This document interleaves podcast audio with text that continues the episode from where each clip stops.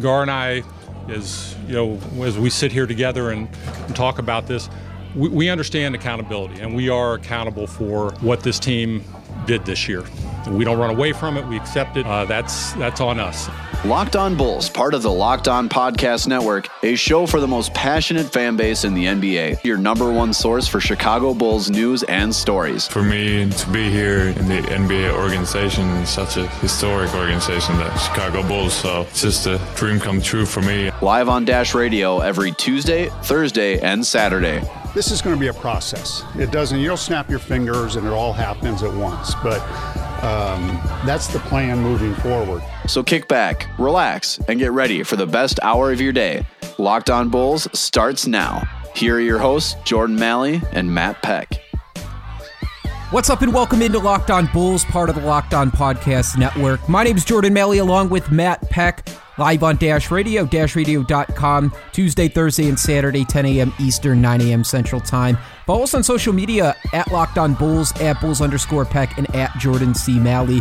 Like us on Facebook, facebook.com, search Locked On Bulls, like our official site, to keep up to date with all of our content and all of our brand new episodes as they come out. If you don't like using Twitter, um, Give us a five star review anywhere you find podcasts iTunes, Android, Stitcher, Google Play. Subscribe to the show. Give us a five star review if you'd like. So, Matt, we're back here after having an in depth discussion yesterday. I hope you guys enjoyed that episode where we broke down all the Western Conference teams and sort of their interest in not only Nico Mirotic, but maybe some other pieces like Robin Lopez and Justin Holiday. But before we get into the rumors that came out just as our episode was ending yesterday, about Nico and Utah and potential interest there. Let's touch on the game last night. So the Bulls hosted the Rockets at home. The Bulls didn't pull out a win. It was a loss 116 to 107 to the Rockets. A James Hardenless Rockets team still pulled out a win against the Bulls. And uh, can we just talk about how they attempted 54 three pointers in this game? Yeah, it's crazy. They actually made one more three point field goal than two point field goals. I'm pretty sure I saw a stat that the the Rockets went 20 of 54 from downtown, made 19 two pointers. So they made more three pointers than two pointers, which even for this Rockets team, which is all about Harden and the three point shooters around him, is pretty freaking crazy. Yeah, between I mean between Chris Paul and Eric Gordon, both had 24 points last night. Chris Paul was able to get it done without his buddy James Harden. I mean, this shouldn't be a surprise for a Rockets team that's 28 and 11 and only lost five games on the road so far. So the Rockets have been really good on the road. And for the Bulls, I mean, getting out to that 13 point deficit after the first quarter really killed them. I think bringing it back to five point within five points at the half, the Bulls just didn't have enough in the tank to pull off a win here, which is honestly it's totally fine with me. Um, Nico still out with sickness, so he didn't play in this game. That could have been a factor there. But the Bulls tried to draw back late in this game, but just didn't have enough. Um, one player that I thought had sort of a bounce back game from an offensive standpoint was Denzel Valentine. We talked about him on the episode yesterday. He had 19 points, eight rebounds, and five assists. Um, nights that he's knocking down three pointers, obviously he's going to have an uptick in offense and it's going to look a little bit better. But what, like we talked about yesterday, nights that he is not knocking down his shot, his defense is exposed and he looks almost unplayable. Yeah, I swear, Jordan, I think Denzel listens to our Locked On Bulls shows because it seems like every time you and I knock him or question his you know his ability to play at the NBA level, his ceiling in this league, his role on this Bulls team right now, he goes out and has a good game. So I mean, may, maybe that's it. Maybe we just need to every once in a while just say, "Hey, Denzel, you've been you know you've been slacking a little bit. You're not showing us what you what we want to see from you, and maybe you know we'll, we'll continue to see games like this from Denzel. You're right. I mean, he was a bright spot for the Bulls on a night when not a whole lot went well for them. I mean, even as you said, like without MVP candidate Harden, this one was really not as close as the final score indicated. Like the Rockets, you said, kind of left the door open a little bit, but the Bulls had a really ugly start to the fourth quarter. I think they started the fourth quarter like one or two for, two for eight from the field uh, and had a couple of bad turnovers to start that final frame. So that kind of uh, allowed it to get away from them. But uh, Dunn, not a bad night. 19 points on 9 to 20 shooting, 8 assists to 1 turnover. He'd had a couple back to back games with 4 turnovers, so a nice job by him cutting those down. And then another strong game from Bobby Portis off the bench. You think maybe he really wanted to capitalize on the absence of Nico who, as you said, was out with that stomach illness because as soon as Portis checked into this game, he started jacking up shots, which is something that we're not necessarily uh, un- unaccustomed to seeing from Bobby. The guy shoots confidently and he shoots often. Uh, last night against Houston, nine of seventeen. Uh, even got to the free throw line a few times. Finishes with twenty two points. So really, Portis Dunn and Valentine were the highlights in this loss. Yeah, no, we keep highlighting Kris Dunn and Larry Markkanen and maybe some of these like David Nwaba too. But I think the real story here, and I think that's being left undone just because of everything that happened with Bobby and Nico, is Bobby Portis's play. Like like we had said over the win streak that Bobby Portis was playing at the highest level that he that we've seen in a Bulls uniform, and he's kind of extended that. I think, and I, I think it's a legitimate now. It's a legitimate conversation to have that Bobby Portis could be a part of a team you know, uh, in a rotation, not saying that he could start or anything, but coming off the bench and being productive. I mean, he's showing it and like in just averaging just around 20 minutes a night, he's scoring almost 12 points a game and putting up seven rebounds. And that's something that you want for Portis off the bench. Just in January alone, he's shooting over 50, 50% from the field and he's shooting 43% from three. So if Bobby Portis can turn into this guy coming off the bench, being that stretch four once if Nico gets moved, and be that stretch four that can knock down three point shots, is what kind of what his draw was coming out of college. We saw a little bit of that in his rookie year. If he could be that guy and put up, you know, anywhere between 15 to 20 points a night, or even eclipse double digits, and then tossing some rebounds in there too. I mean, this could be a piece that the Bulls could work with, and I don't think he's getting enough credit for the the game he's played over the last six weeks. I, th- I think you're right, and you know, as you said, and we'll be talking about this uh, in another segment later on in today's show. But if the Bulls do in fact move Nico, and there is even more of an opportunity, a, a larger window there for Bobby to be that main forward coming off the bench, uh, as Markkanen will hold on to the starting spot. I mean, I, I'm I'm I'm I'm excitedly curious to see what Bobby can do with the back half of this season. We this this game against Houston marked officially the halfway point. That was game 41 of our 82 game season here. So uh, if Nico is dealt sometime, you know, n- next week. Uh, we're coming up on that January 15th date where he will be eligible for trade, and the talks about uh, Houston and a couple other teams, uh, the talks about uh, Utah rather, and a couple other teams are building if he gets moved, I mean, Bobby Portis will have every opportunity in front of him to to prove himself and carve out. Because remember, the Bulls did pick up that uh, that option on the final year of his rookie deal. So at least until next season, if it is Nico who's the one getting moved, Bobby will be around next season.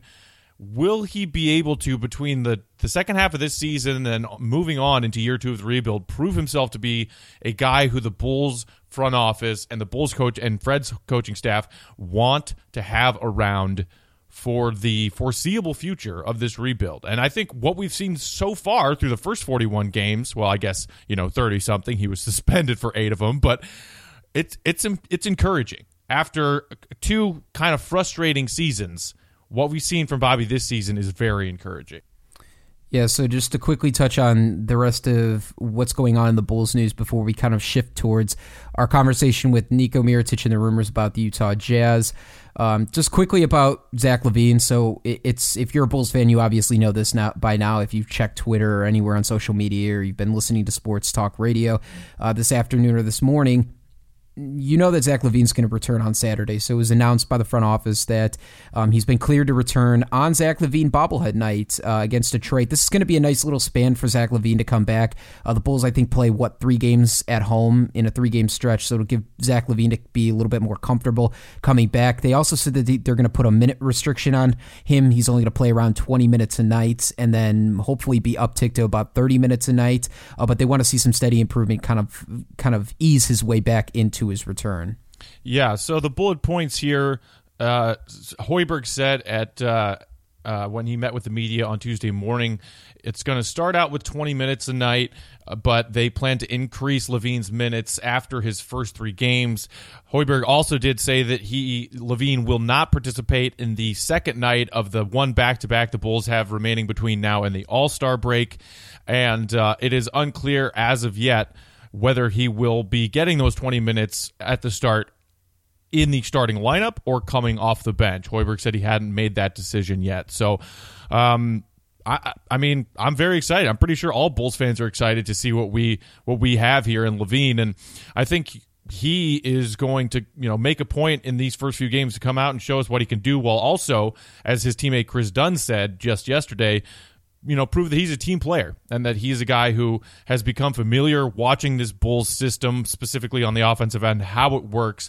And he's a guy who can take an open shot if he sees it. And he's also a smart player who will make the right pass. And we've talked about what his Im, immersion into this Hoiberg offense will do and potentially open up opportunities for some of his teammates.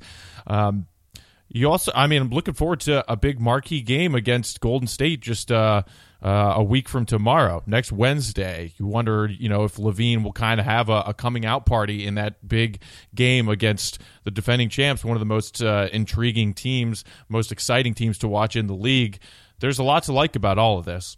Yeah, and I think something to point out with the Golden State game too is like the biggest concern about Zach LaVine was him coming back and you know being a poor defender in his first few few years in the league. Um, that's been one of the main concerns, and so I, I wouldn't get a whole bent out of shape if uh, somebody like Steph Curry or Klay Thompson. Uh, I would assume Klay Thompson's going to be the guy Zach LaVine guards when he's out on the floor if they go off for a big night. I wouldn't concern myself with it too much just because it's the second game back of Zach LaVine. You know what his defensive weaknesses are. Um, so those those are going to be things that, that Zach LaVine is going to have to improve on it. And maybe we'll be pleasantly surprised too in what he's worked on, um, not only rehabbing from his ACL injury, but also trying to improve his game as well while he had that time to work on it. So, um, yeah, it, definitely encouraging news. It's going to be fun time to watch the Bulls, uh, especially if you've been kind of down on this team or there hasn't been one really one thing that you've really wanted to watch or pay attention to. Now, I think people with the end of football season and the Bears being pretty much done, just hiring a new coach,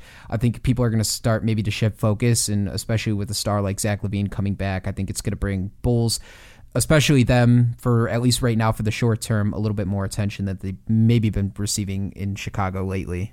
Absolutely, and, and you know that LaVine is just uh, just champing at the bit to get out there, and uh, you know, obviously conditioning will be a factor in the at the onset of this process, and that's probably part of the 20 minute limit uh, re- restriction that Hoiberg is going to be using. But LaVine said, I, if it was either yesterday or this morning, LaVine said he was trying to get cleared to go as long as as far back as two months ago. Like he felt he was ready to play two months ago.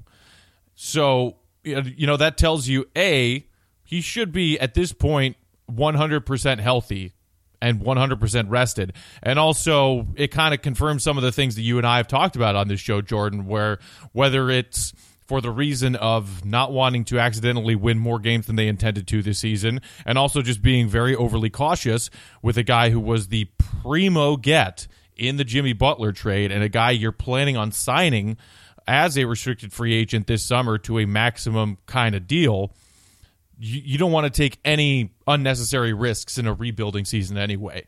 But it, you know, it's it's interesting that we, we all kind of knew that to be the common knowledge as far as the plan the Bulls front office had with LaVine this season. But he said, I was ready to go two months ago. So here we are, two months after he felt like he was ready to play. We're going to get to see him play you can't imagine how excited he is, and and and Bulls fans should be excited to see him play. Before we get to the Nikola Mirotic Utah Jazz sort of conversation, let's uh, do our weekly segment here. We didn't do it last week, but let's do it this week here. So, a look back at Bulls history. So this week in review, so in Bulls history, um, Matt, I've got one good one for us to start off here, and then you can jump in as well. So I've got a game that dates back to January 10th, 2015 against the Milwaukee Bucks, so relatively recently. But I thought it was a notable game, just not only from a standpoint that uh, this was one year that Giannis wasn't starting or he wasn't getting legit minutes, um, the minutes that he's obviously getting with the Bucks now. But I, I, think the one thing to point out when looking back at this game was Pau Gasol played nearly 40 minutes in this game, and this was uh, the last year that Tom Thibodeau was around, and Pau Gasol scored 46 points. He had 18 rebounds in this game and a Bulls victory that ended in 95-87 at home against the Milwaukee Bucks. But I thought it was ridiculous. I remember that one. That was just stri- I mean, talk about a turn back the clock performance from Papa Pow. That was a game that the Bulls played without Rose, if right. I rem- remember correctly. So it was Kirk Hinrich yeah. and Tony Snell um, and Joakim Noah, Jimmy Butler, and Pau Gasol. But Pau Gasol and Jimmy Butler taking the bulk of the minutes. Both of those guys played all but uh, seven minutes in this game and to try to pull off that win. But it was a class, classic Tom Thibodeau move, is like keeping all of his starters in there, and obviously Taj and Aaron Brooks. He had he always I, I always didn't understand this the, his fascination with Aaron Brooks either. Um, I know he's playing with the Timberwolves now. Aaron Brooks, I think, is with the Timberwolves now and with Tom Thibodeau too. But I never understood his fascination with Aaron Brooks. I always thought he thought way higher and way more of Aaron Brooks than he actually was as a player. But that's just my personal opinion. I mean, Brooks is definitely one of those you know guard guys that you bring off the bench who can get hot. Um, he kind of played that similar role back in his in his days with the Houston Rockets, and I mean, he had those nights for the Bulls where he could come in and get hot, specifically behind the three point line. He could also be crafty, finding his you know his ways to you know duck and weave through small spaces and get to the rack for some layups here and there. Uh, but he was kind of, you know, of all of those scrappy backup guards that existed in the in the Thibs years, you know, it, it was Nate Robinson one season, it was DJ Augustin another season, and I think Aaron Brooks of all of them was kind of the one that I was never, you know, I, I was the least high on Aaron Brooks because he could also take some shots that drove. Yeah, he reminds me crazy. of like it was like a repeat of like Nate Robinson and uh, John Lucas III. Like these guys that. Oh, I, I love little baby John Lucas. Um, who else too? Oh C.J. Watson. Those were all like the same type of players. Tom Thibodeau loved having come off the bench, especially in that guard position, because you know the one common theme between all of those guys is like none of those guys saw a shot that they didn't like to take, and they were immediately going to go out on the floor and just throw up shots. And on nights what you're talking about, like some of them would get hot and you would see guys go off for like 15, 20 points in 15, 20 minutes off the bench. So yeah, but I, I just, I was never a big Aaron Brooks guy, but I thought this game was cool just because this was a resurgence for Pau Gasol in terms of his career. And this was like one of his career games, 46 points in a win where the Bulls didn't even score 100 points. So it was pretty Absolutely. crazy. All right. Um, I'll take it all the way back here to January 8th, 1987. Uh, this game was played actually just a couple more, couple months before I was born. Um, MJ, holy crap! We're gonna put. Uh, I'll, I'll, throw the uh, the MJ highlights from this game up uh, on our Twitter account. Jordan poured in 53 points on this night. Uh, he got help with his old pal Charles Oakley chipping in a double double with 16 points and 16 boards, but MJ 20 of 34 from the field. Obviously, these were the MJ and the Jordan Jordanaires years before, um, you know, before Pippen and Grant came along to kind of help carry the load. 34 shots, 34 shots. MJ oh pours my. in 53 points against a, a, a pretty darn good Trailblazers team, uh, the Blazers were 21 and 14 at this point in the season. Of course, they had Clyde the Glide Drexler. He poured in 23 points in this game. Kiki Vandeweghe, there's a blast from the past, uh, had 35 to lead the Trailblazers. Of course, that's a uh, an earlier version of a team that the Bulls would meet in the NBA Finals in 1992. Um, that's a great one. Another one from the Jordan years that I found here. Uh, the 95 96 season, on January 10th, 96, the Bulls beat Kemp, Gary the Glove, and the Seattle Supersonics 113 to 87. This was a great revenge game for the Bulls because, of course, in this great epic 72 and 10 season, the Bulls, one of the, the their second loss of the year came at Seattle. Um, and the Bulls got their revenge here at home in this one and just absolutely smoked uh, the Sonics. Uh, Jordan led them with 35. Pippen chipped in 29. Pippen got hot from downtown, sank five threes in this game. And little Stevie Kerr had 10 points off the bench. Yeah, don't uh, don't be surprised too. Just quickly about the Supersonics, don't be surprised if there is an NBA team back in Seattle before 2020. Just throwing that out there. There's been a lot of legislation that's being passed and a lot of money being funded to try and get that arena back up in. I think they're trying to do, they just passed a bill for like over $100 million in renovations to get that arena back up and going. And I'm pretty sure they want to bring a hockey team eventually up into Seattle, and they could do that if they bring the Supersonics there too. And I think a lot of people have been calling for Seattle to get a team again uh, before that they moved to OKC. And it would be kind of disappointing for the Supersonics in terms of, yeah, they left town right when Kevin Durant was there and sort of shifted that superstardom that they could have had in Seattle. So I'd be a little bit salty if I was a Seattle, if I was up in Seattle and I was a basketball fan and was a Supersonics fan before they moved. Uh, but getting a team back in the NBA, that'd be pretty cool. Uh, yeah, I absolutely think Seattle needs to have an NBA team again. I mean, I'm like those were some great fun teams to watch when it was you know Gary uh, Gary Payton and Shawn Kemp, and uh, of course that was uh, the the team that the Bulls faced in the '96 finals, beating them in six games. Um, but yeah, you're right, Jordan. I mean, like I I felt so bad for the Seattle uh, fan base. You know, they get this amazing kid from Texas and KD who looks like he is going to become one of those upper echelon stars in the NBA, and and they just get uprooted. And at the same time, on the other side of that coin, you I don't know about you, Jordan, but I it to me it's very clear, and I have great admiration for like the the strength and the amount of passion that exists for the OKC Thunder fan base. I mean, those fans are crazy. They pack that stadium every night. Obviously, they've been starving for a title and their hearts were broken when Durant left. But they, I mean, they would. I'm pretty sure most anybody in the city of uh, Oklahoma City would take a bullet for Russell Westbrook. Like absolutely, yeah, so like too. those fans are. You talk about Bulls fans being some of the most dedicated fans in basketball. You, I mean, I would I would put Thunder fans right there, like one A and one B. Oklahoma football and it's Oklahoma City basketball. So, yeah, I think that's right too. And so it'll be interesting dynamic as the NBA shifts and see kind of maybe if they add some teams and I would imagine Seattle would be on the top of that list. All right, so let's get to the let's get to what everybody wants to listen to. So uh, we had our discussion with the Western Conference teams yesterday, just kind of diving into what Nico Mirotic uh, would attract and what fan bases think of Nico Mirotic, and I thought it was a cool discussion that a Reddit user on the Chicago Bulls thread had brought up, and so we kind of dove into every Western Conference team, and this was right at the end of the show when we were recording that there was news that in, Utah was interested in Nico Mirotic, that there was serious talks going on, and that even that there was reports that Nico Mirotic was interested in, in joining Utah. So let's dive into this. So we both listened to David Locke, who hosts Locked On Jazz. He's the play-by-play announcer for the Utah Jazz on the Jazz Radio Network. So he had some interesting takes about what's Utah would be willing to give up in order to get Nico Mirotic, how this deal would break down, and whether or not this is really feasible for both teams to do. And there was a couple sticking points that I thought were biggest. And the biggest one that I have to start off with is the fact that the Bulls are asking for an expired contract. So we know this.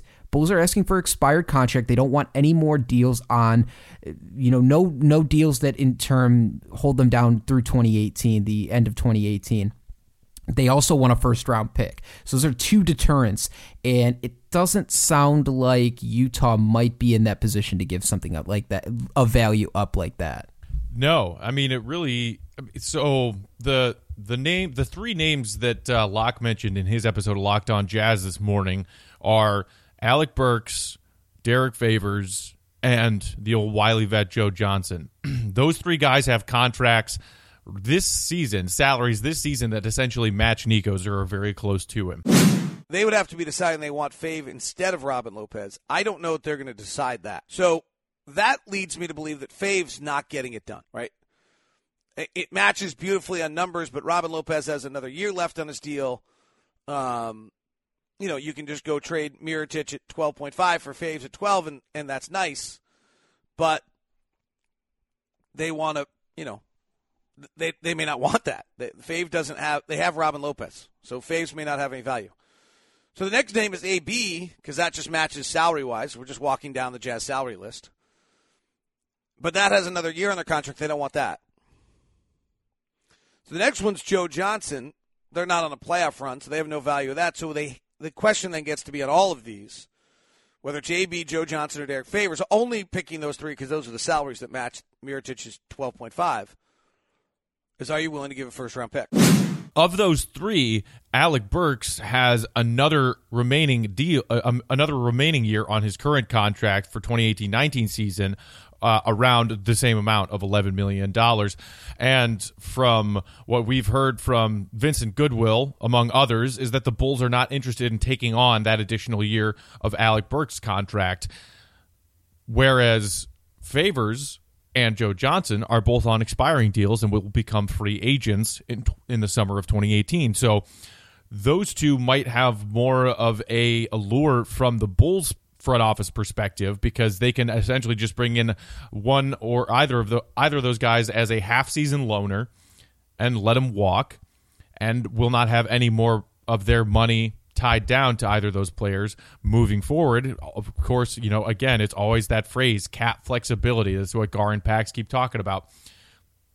So the other thing that David Locke said was of those three players, you know, if if the Bulls don't want to take on Alec Burks, uh, you know, remaining deal, remaining year next season, favors or Joe Johnson, are you willing to send either of those guys and a first round pick to Chicago to get Nico Mirotic? Because that's what the Bulls front office wants. They want a expiring deal and a first round pick. And David Locke, at least from his perspective, said, I, I don't I don't think so. I don't know. I mean, now without a lot of protections, we, we, we're on the verge right now. If the season ends, we're a lottery team.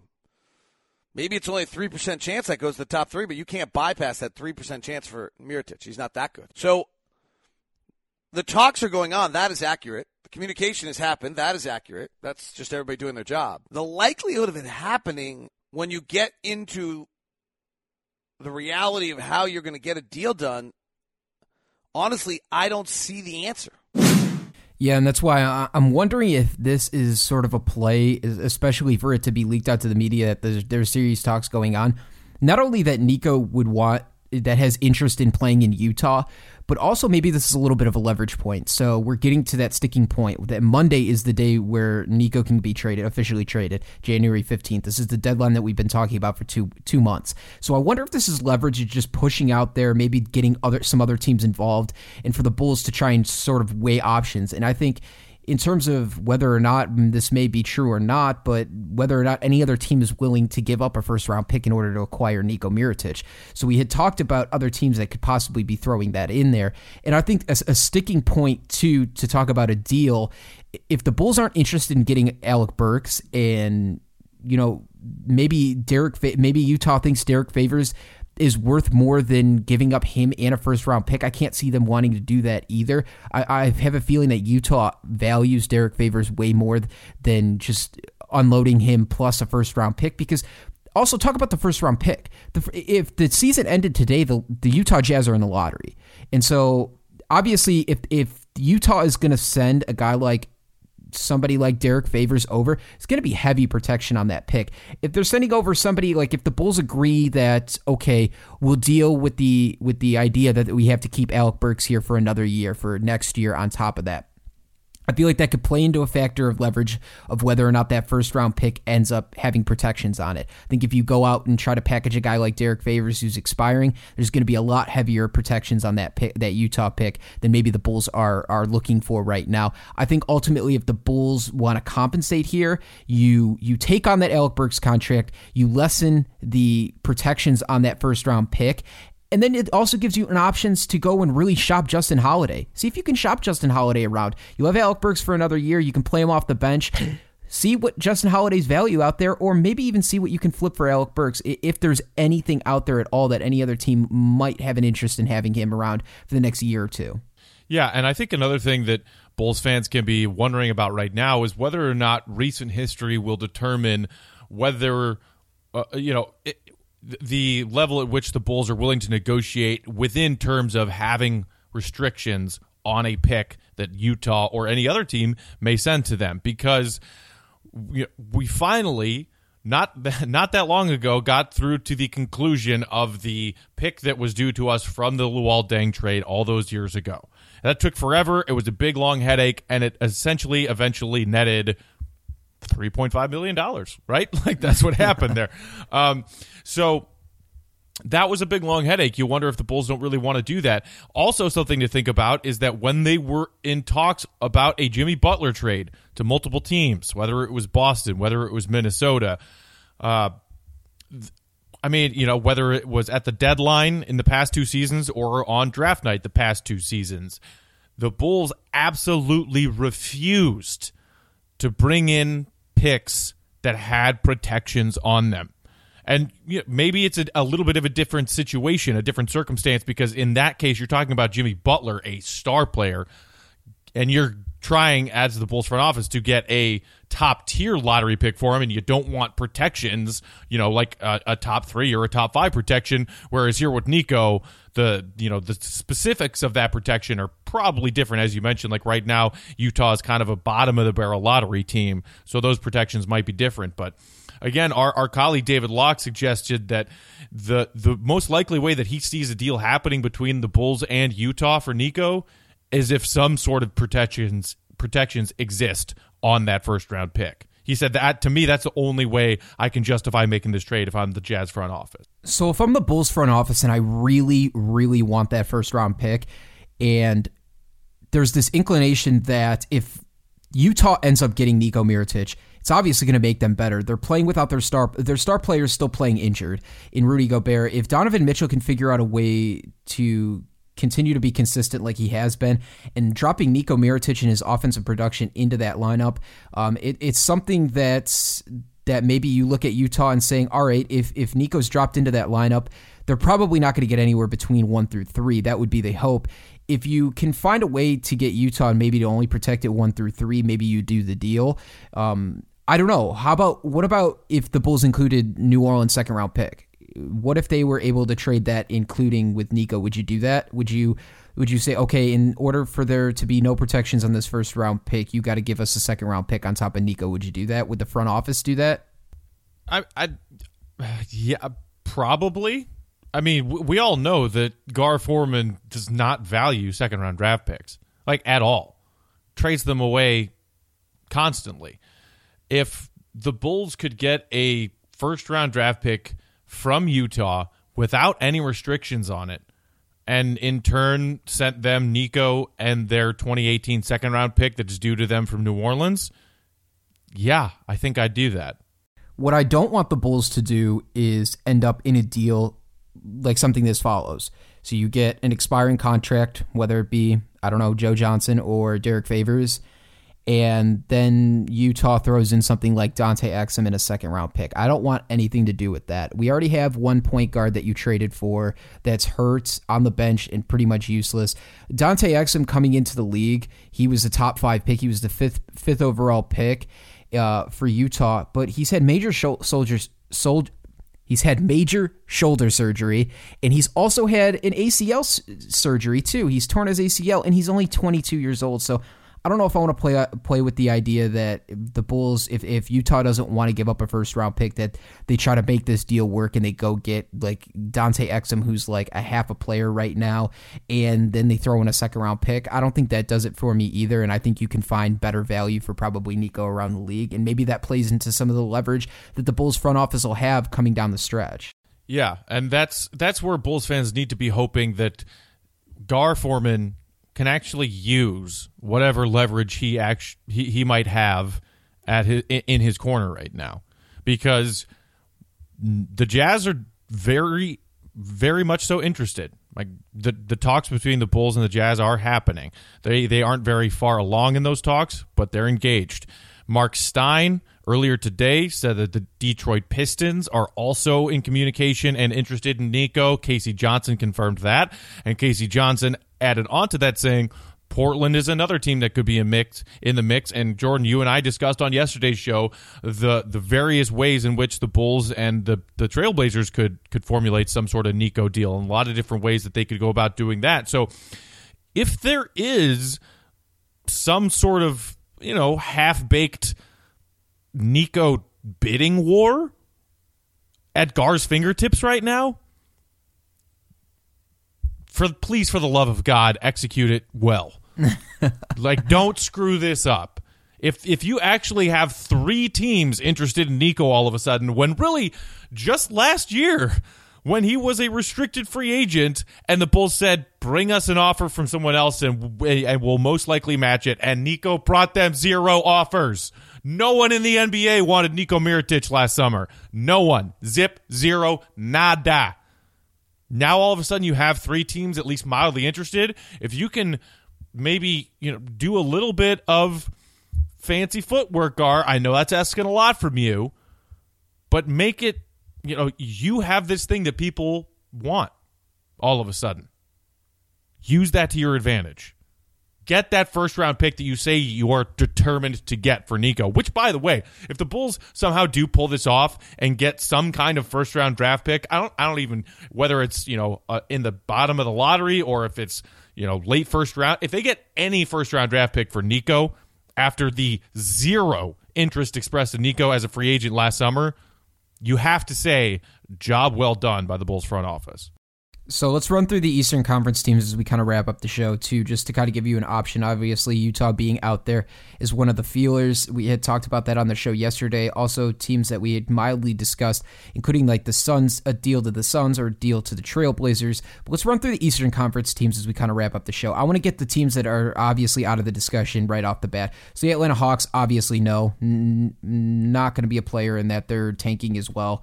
Uh, the Cleveland Cavaliers, no, no either. I mean, there would be obviously no room for them to make a deal unless the Bulls did a three-way deal with another team, but they wouldn't even be the team acquiring Nico Mirotic. So let's we we can scratch them off.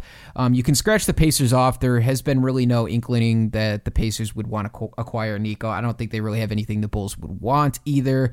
Um, the Knicks, no, for obvious reasons. Kristaps Porzingis being there, and also too, as I'm running through these teams, keep in mind that Nico wants to be a starter somewhere too. So keep that in mind as as you're as as you're thinking about teams and possible trades, Nico doesn't want to come off the bench like he's doing for the Bulls. He's doing to play nice right now with the Bulls, so the Bulls maybe can move him to a team that's competing. I, think if he, unless he's going to Golden State or Cleveland, yeah, I would imagine he's not coming off the bench. So keep that in mind as we're running through these teams. Uh, Orlando Magic, obviously not being another player too. So um, some teams that have kind of had some discussions about it, but not a whole lot there. Um, Charlotte's, who has uh, who fans for some reason think Frank Kaminsky Kaminsky's already better than Nico Mirotic, which, I mean, Frank Kaminsky from being Chicagoland area star, he's not better than Nico is right now. So check them off the list. Um, the Detroit Pistons, who also had some kind of maybe an idea that maybe Nico and Tobias Harris could play together and be some sort of formidable fit. The only thing that was even thrown out there from the fans in Detroit was a straight up package for Jon Leuer, and no thank you for that if that's all you're going to get for Nico. So obviously check them off. All right, so let's go to the three teams that I actually had surprised. I was surprised by and teams that I think the Bulls could play leverage to if they actually are interested. And so that's the Wizards, the Bucks, and also the Nets. So I want to go to the Nets first. And the Nets, obviously, with trading all their picks away and obviously having to sort of play to the now factor that they're going to try to to develop some of their young guys, develop this young core, maybe be a little bit competitive while they don't have any picks, so they're not really playing to tank. They want to win right now. So if you're trying to go out and get Nico Mirotic for a, a, a Nets team that could be a nice stretch for I was thinking in terms of the Bulls could take on an expiring contract or a contract that's large and they want to get out of in, terms of like a guy like DeMarre Carroll. And now, do uh, is Brooklyn willing to attach their Toronto Raptors pick in 2018, which right now would be the 28th pick in the draft? Are they willing to attach that? Are they willing to attach a young guy, maybe like Jarrett Allen, which we talked about if the Bulls had the 16th pick, maybe him being a possibility? Um, so I, I, think the Nets are an interesting spot, and the Bulls, if if the Nets are interested in Nico Could be an interesting team to try to formulate a deal for, especially with expiring contracts or large contracts they're trying to get out of.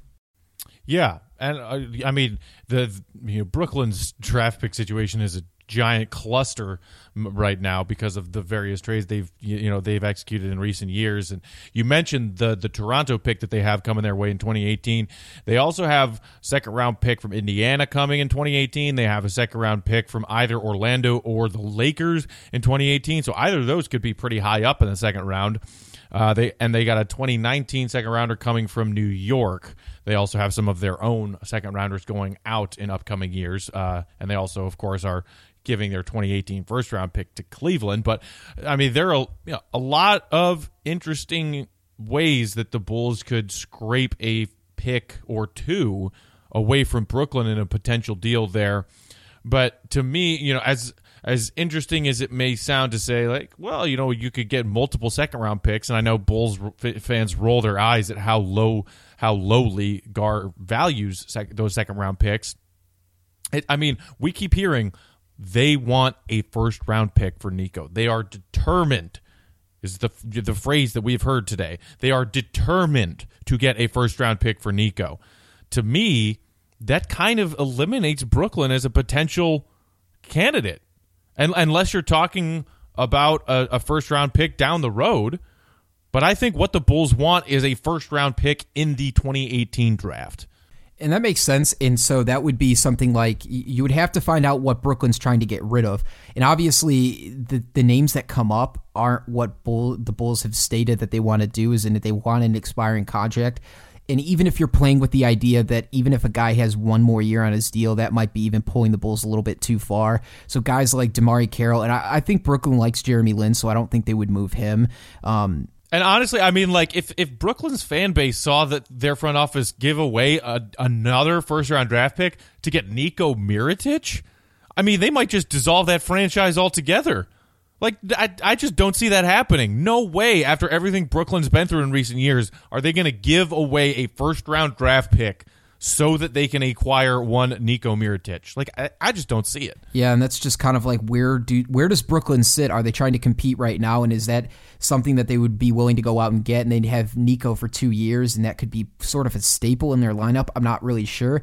I, I think it just in terms of what the Bulls could get from him, if if Brooklyn is interested, I think there's there's a couple different pieces. Like if if the Bulls are willing to take on a guy like Jarrett Allen, who's a young center, and Brooklyn's willing to part ways with him because they just picked up Jahlil Okafor and they've got Nik Stauskas from that deal, and they've got Timofey Mozgov, who's still going to be here for another two years. There's not really a place for Jarrett Allen to really grow, and I think if the Bulls can, if they would get like a second round pick, DeMarre Carroll and Jarrett Allen, maybe I do that deal. And that's that's saying that no other team in the NBA is willing to give the Bulls a first round pick. That's something to look at. So, right, and, and maybe that's the case. Maybe the Bulls never find that uh, that offer of a first rounder anywhere, and then it's okay. Well, we're still determined to move Nico, so we take what we can get. Jarrett Allen is an interesting idea. I, I, I mean, I really liked what I saw from him in his one year at Texas kid's still young. He's not even 20 years old yet. Um, you know, has had a, a, little bit of a rough integration his rookie year, and you know that Brooklyn team is kind of a mess right now. But I, I you know, you talk about a, a, a kid worth investing some time and trying to develop. He's got, you know, he's got a lot of the the tangibles that you want. And well, we even talked about it back when we were talking about the draft analysis. I said that, like, if the yeah. Bulls had the 16th pick, I would want them to take Jarrett Allen if he had if, slipped that if, far. yeah, if if they had stayed at 16 and he had fallen to 16, I mean, he like he fell all the way to 22. That's where Brooklyn took him uh, in in the 2017 draft. I would have been okay with them, to, you know, depending who else was there at 16. I would have been okay with the Bulls taking Allen there. And uh, you know, especially now, you think about the fact that Lopez he may make it through this trade deadline, especially if the Bulls are in fact making Nico their priority, and the fact that they value Lopez's leadership so highly. He's still not a long term part of the rebuild. He's not a long term part of the plan. And what the hell is going on with Felicio? So like you you don't really have a solution at center right now. And I know that's not usually teams' first uh, priority and their first worry when it comes to filling out their roster, but if you have nothing else and you can't get a first round pick from anybody, sure, why not take Jarrett Allen and see if he turns into something? And so that's interesting. That's why I like I feel like Brooklyn's just a team that you could pick and play. So if, if they don't want to give up Jarrett Allen, if they think that he he's worth more than if he's worth more than maybe a 28 pick in this upcoming draft, then maybe they keep him and then you get your first round pick. There you go. But it'll be, I think it'll come down to understanding that this could play into the Bulls factor. And that's why I like the fact that maybe a young center like that could play alongside Lauri Markkanen and you could develop him. He's got, he, he's athletic out, out of he like flies out of the gym talking about athleticism and length. If you go back and watch his tape from Texas, like there's some ridiculous. He had the dunk of the year in college basketball when he played last Oh year in- against West Virginia, where like literally his Yeah. arm was above the backboard. So yeah, okay. So Brooklyn, interesting spot. I think it, there was one other thing too, real quick. I just wanted to note that fans had put him in, according to uh, there was fans discussing about him being a top wish list candidate. So maybe maybe somebody that the Bulls have discussions with uh, coming up. So. All right, let's get to the last two teams as we wrap up this episode. Um, let's talk about the Milwaukee Bucks. Obviously, the Milwaukee Bucks being an interesting spot for Nico Mirotic. They're they've been kind of floundering, and it's been sort of embarrassing what the Bucks have done over the last two or three weeks. They haven't been playing up to the potential. They want to win now. We talked about Robin Lopez being maybe a piece that uh, the Bucks like, and they certainly are interested in him. But um, from what from what this Reddit user got from the Bucks fan page is they're only willing to give up guys like John Henson in a straight up deal. Which, if I'm the Bulls, I wouldn't do something like that. Uh, there's also something like Rashad Vaughn and Mirza Teletovic, and I don't know if I'm a fan of that either. So.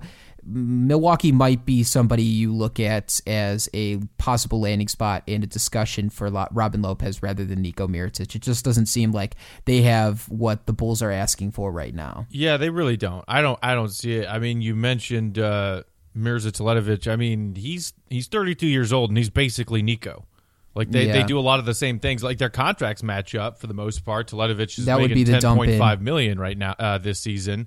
Um, so that that's your dump in. But I, I- to, to me, if I'm the Bulls front office, I, I don't see myself gaining anything from that.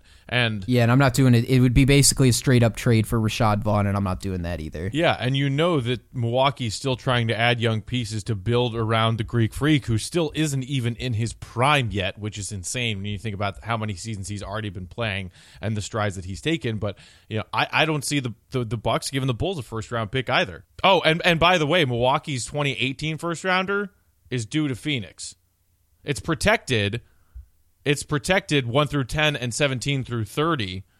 Um, but I mean, maybe, maybe it's uh that like the the Bucks could land somewhere in there, ten to seventeen. That's possible. And also a discussion too, maybe maybe in terms of acquiring Robin Lopez, you could toss Jabari Parker's name out there too. We've talked about it a lot when talking about trades to Milwaukee and what they're going to do with Jabari Parker, but I don't know if I'm ready to acquire a guy that's going to be a restricted free agent and probably, you know, there's going to be teams that'll spend money out there on Jabari Parker and I don't really want the Bulls spending a whole lot of money on two guys this offseason that have had devastating injuries in the past. I know they're young pieces. Jabari Parker's from Chicago. I get it. I get it. I get it. But I don't want the Bulls having to play around with the idea of having to match a salary for Jabari Parker or letting him walk for basically No. nothing. So no, a- absolutely not. so last team, Washington Wizards. Um, it's been interesting. There, there was a, a three-way trade thrown out there. There was some interest about Robin Lopez, but Nico, I feel like for the Wizards would be a, a pretty solid fit,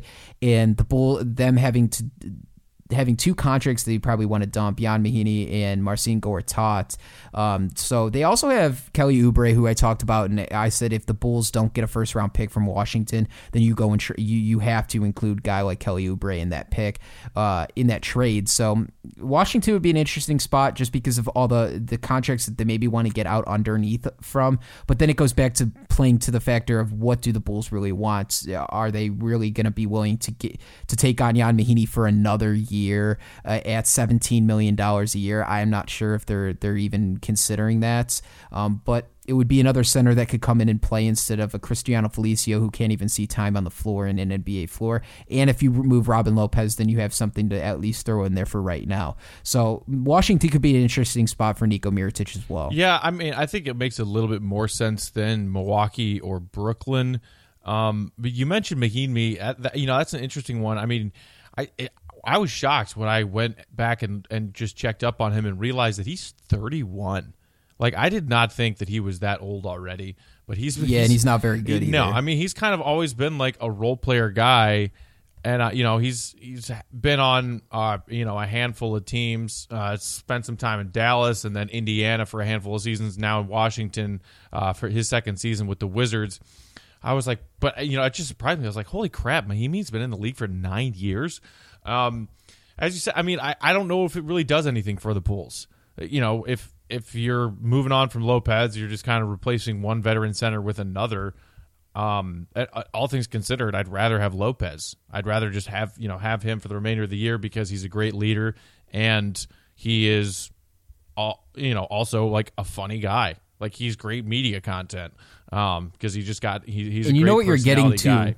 Yeah, and, and you know you know what you're getting on the floor with him too. And with Mahinmi, you would have to deal with the unbearable play for Mahinmi, and like his time's already passed. He had his best year in Dallas. He came to the Pacers, was disappointing with the Pacers. He lost his job to Miles Turner once they drafted Miles Turner. He came back from the, his injury. So Mahinmi, like he would, they would have to include a first round pick or Kelly Oubre, and that might not even be enough to to get it done for the Bulls because they don't want a, a non expiring contract. That's why I would say like, yeah, if you had to pick between the two two guys like Robin Lopez, you know what you're going to get from him. You're going to get a decent offensive player, a guy that's going to rebound for you, a guy that's going to be a leader for you in the locker room. And the Bulls like Robin Lopez, so um, if he doesn't get moved into deal to Washington, I think that's that it would make sense that the Bulls would have to get a, a decent asset on top of Mahinmi or Gortat. Yeah, and um, just as far as a, a, quick update on where the uh, the the Wizards are with their draft pick situation, they don't have any incoming picks as of right now from other teams, and they've got some outgoing second round picks in 2019, 2020, and 2021. Uh, and as of right now, with their record of what what are they 23 and 17 they're kind of you know right there in the middle of the playoff picture in the east and 28th or 20 22nd 23rd in the draft right now uh, for for a first yeah, round they'd have the twenty third pick. So you know, maybe something that they'd be willing to give up. But again, like you know, they're they're like you know they have John Wall and Bradley Beal, two players who are both still in their prime, and they're trying to be contenders. Uh, you know, it's it's it hasn't really gone all that well for them in recent years, but to me, uh, does adding Nico to their team make them significantly better than seeing what they can find in this year's draft. I don't know. You know, it's it, to me that's a toss up. I think you could play well with John Wall, and two also throw Otto Porter's name in there too. Otto Porter, Bradley Beal, and John Wall Plus, you add Nico Mirotic to that. I think that'd be pretty interesting for Washington. I think Nico Mirotic would probably get the best out of John Wall, and John Wall would get the best out of Nico Mirotic, and you would add another shooter, another offensive front. I think that would help Nico a lot. He might not he might not see as much production in terms of like volumes of shots, but I think Nico Mirotic would absolutely help Washington spread out the floor, um, sort of alleviates the the pressure that is on Bradley Beal and John Wall to be the, the scoring front for Washington. So I think in in a couple moves, I think Nico Mirotic could help. And also let's let's not downplay the factor too as we wrap up here. Let's not downplay the factor of Nico Mirotic's contract. I know we we griped and groaned that he made only tw- that he made 12 million this year. He's going to make what 13 million next year that we griped and groaned that the Bulls paid him that much, and he was asking for 16 to 20 million uh, over the offseason. So, in terms of a playoff team or a team that's trying to compete now over the next two years, this is not a terrible contract for a team. And if Nico continues to play at the highest level like he is right now, you know that that doesn't turn out to be that bad of a contract for a playoff team. Yeah, I mean it. It it certainly there are worse contracts that exist in the league after that spending spree two summers ago. Um, but I, I mean, I still don't think that Nico is is worth sixty million dollars a year. Maybe if he plays the way he's played in the past couple of months consistently, maybe. But um, you know, eh, from Washington's perspective, yeah, yeah, they're going to be a playoff team this year. But still, to me, if you're in the East, you're you're a middling team. If you're not the team that has LeBron James, and you're not the Boston Celtics. Like the Celtics have a very talented young core that could be the team that takes over the conference in coming years when LeBron declines or goes west. Other than that, like you know, if if, he, if you're Washington, no offense to Bradley Beal and John Wall, you're a great duo. You know, one of the arguably one of the better backcourt tandems in the NBA right now. It's irrelevant. Adding Nico Mirotic to your duo of Beal and Wall, still you remain irrelevant because Boston is getting stronger by the day and LeBron James isn't getting any weaker. So to me, like that has to figure into the front office minds of teams like Washington, a team like Toronto, teams who say, "Hey, we're like we're a playoff team of the East." Yeah, whoop de friggin' do. You're not winning anything. Well, that's good about do it here on Locked On Bulls. You can follow us on Twitter, on social media at Locked On Bulls, at Bulls underscore Peck, and at Jordan C. Malley on Facebook. Search Locked On Bulls. Like us over there to keep update with all the content that we're producing. Every episode, a fresh episode every single day. We're on Dash Radio Tuesday, Thursday, and Saturday, 10 a.m. Eastern, 9 a.m. Central Time on the Nothing But Net channel. Download the Dash Radio app. It's free radio, free radio app, 24 7, 365 of basketball on the Nothing But Net channel. We'll be back tomorrow with a fresh episode. Hopefully, you enjoyed these two segments and these two breakdowns of the Western Conference and Eastern Conference teams. Obviously, we keep you up to date if anything breaks with Nico Mirotic in the next coming days. But hopefully, you're excited to see Zach LaVine too in the coming days as well. We'll be back tomorrow with a fresh episode. For Jordan and Matt, we're out. Have a great night. Locked On Bulls, a show for the most passionate fan base in the NBA. Hosts Jordan Malley and Matt Peck dive into the best Bulls news and stories around the NBA. Locked On Bulls is live on Dash Radio every Tuesday, Thursday, and Saturday, starting at 10 a.m. Eastern, 9 a.m. Central. For more content and to stay up to date, head over to lockedonbulls.com, part of FanRag Sports.